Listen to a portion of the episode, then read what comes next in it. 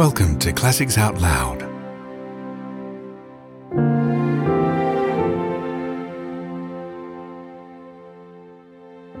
The Wonderful Wizard of Oz by L. Frank Baum.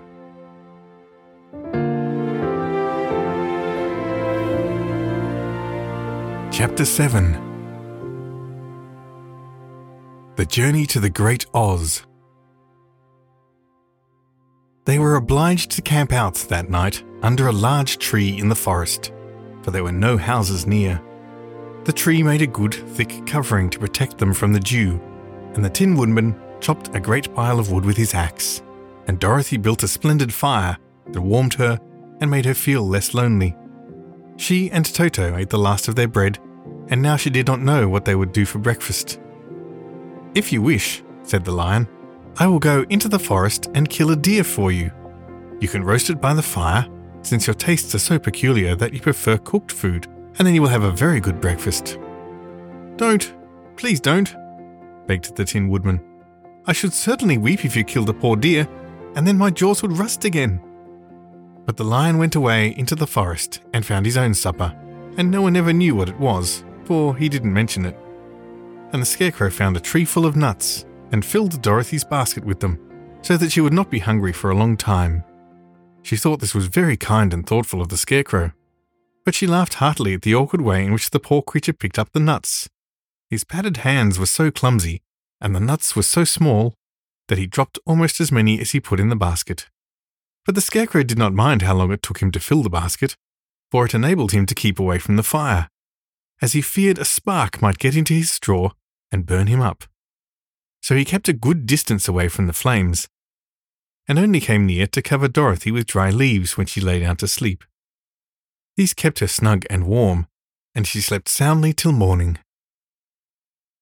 When it was daylight, the girl bathed her face in a little rippling brook, and soon after they all started towards the Emerald City. This was to be an eventful day for the travellers.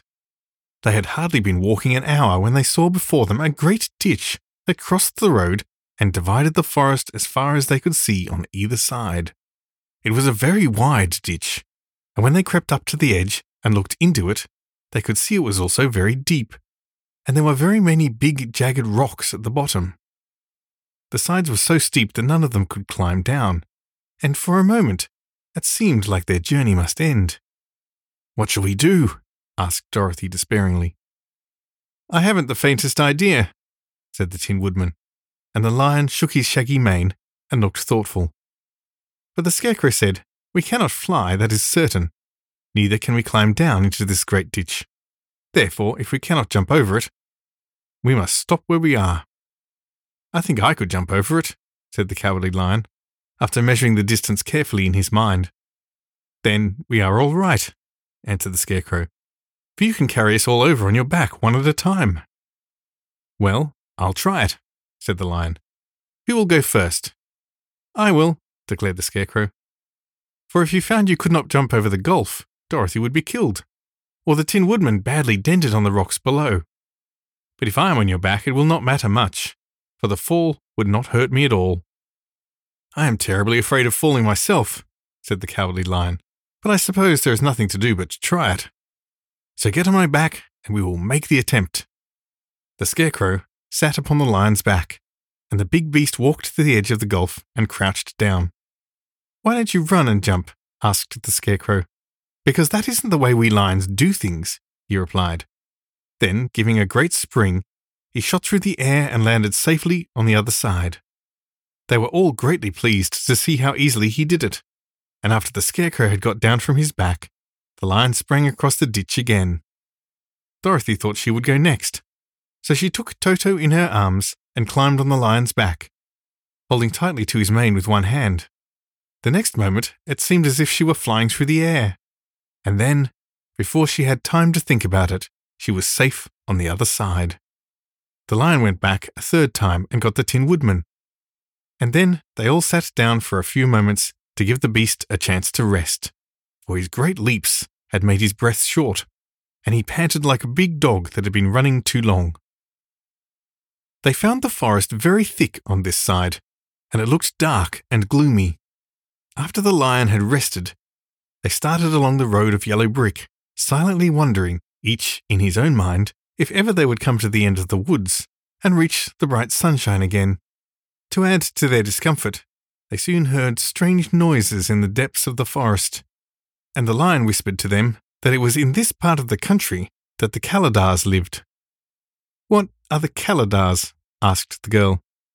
"They are monstrous beasts with bodies like bears and heads like tigers," replied the lion, "and with claws so long and sharp that they could tear me in two as easily as I could kill Toto. I'm terribly afraid of the Kalidahs." "I'm not surprised that you are," returned Dorothy. "They must be dreadful beasts." The lion was about to reply when suddenly they came to another gulf across the road. But this one was so broad and deep, the lion knew at once he could not leap across it. So they sat down to consider what they should do, and after serious thought, the Scarecrow said, "Here is a great tree standing close to the ditch. If the Tin Woodman can chop it down so that it will fall to the other side, we can walk across it easily." "That is a first-rate idea," said the lion. "One would almost suspect you had brains in your head instead of straw." The woodman set to work at once, and so sharp was his axe that the tree was soon chopped nearly through. Then the lion put his strong front legs against the tree and pushed with all his might, and slowly the big tree tipped and fell with a crash across the ditch with its top branches on the other side. They had just started to cross this queer bridge when a sharp growl made them all look up, and to their horror they saw running toward them two great beasts with bodies like bears and heads like tigers. "They're the Kalidahs," said the Cowardly Lion, beginning to tremble. "Quick," said the Scarecrow, "let us cross over." So Dorothy went first, holding Toto in her arms, and the Tin Woodman followed, and the Scarecrow came next. The lion, although he was certainly afraid, turned to face the Kalidahs, and then he gave so loud and terrible a roar that Dorothy screamed and the Scarecrow fell over backward, while even the fierce beasts stopped short and looked at him in surprise. But seeing they were bigger than the lion, and remembering that there were two of them and only one of him, the Kalidahs again rushed forward, and the lion crossed over the tree and turned to see what they would do next. Without stopping an instant, the fierce beasts also began to cross the tree, and the lion said to Dorothy, "We are lost, for they will surely tear us to pieces with their sharp claws. But stand close behind me and I will fight them as long as I am alive."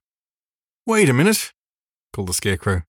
He had been thinking what was best to be done, and now he asked the Tin Woodman to chop away the end of the tree that rested on their side of the ditch. The Tin Woodman began to use his axe at once, and, just as the two Kalidahs were nearly across, the tree fell with a crash into the gulf, carrying the ugly, snarling brutes with it, and both were dashed to pieces on the sharp rocks at the bottom. "Well," said the Cowardly Lion, drawing a long breath of relief, "I see we are going to live a little while longer. And I am glad of it, for it must be a very uncomfortable thing not to be alive. Those creatures frightened me so badly that my heart is beating yet." "Ah," said the Tin Woodman sadly, "I wish I had a heart to beat." This adventure made the travellers more anxious than ever to get out of the forest, and they walked so fast that Dorothy became tired and had to ride on the lion's back. To their great joy, the trees became thinner the farther they advanced, and in the afternoon they suddenly came upon a broad river flowing swiftly just before them. On the other side of the water, they could see the road of yellow brick running through a beautiful country, with green meadows dotted with bright flowers, and all the road bordered with trees hanging full of delicious fruits. They were greatly pleased to see the delightful country before them. "How shall we cross the river?" asked Dorothy. "That is easily done," replied the Scarecrow. "The Tin Woodman must build us a raft so we can float to the other side." So the woodman took his axe and began to chop down small trees to make a raft, and while he was busy at this, the Scarecrow found on the riverbank a tree full of fine fruit. This pleased Dorothy, who had eaten nothing but nuts all day, and she made a hearty meal of the ripe fruit. But it takes time to make a raft, even when one is as industrious and untiring as the Tin Woodman. And when night came, the work was not done. So they found a cozy place under the trees where they slept well until the morning. And Dorothy dreamed of the Emerald City and the good Wizard of Oz, who would soon send her back to her own home again.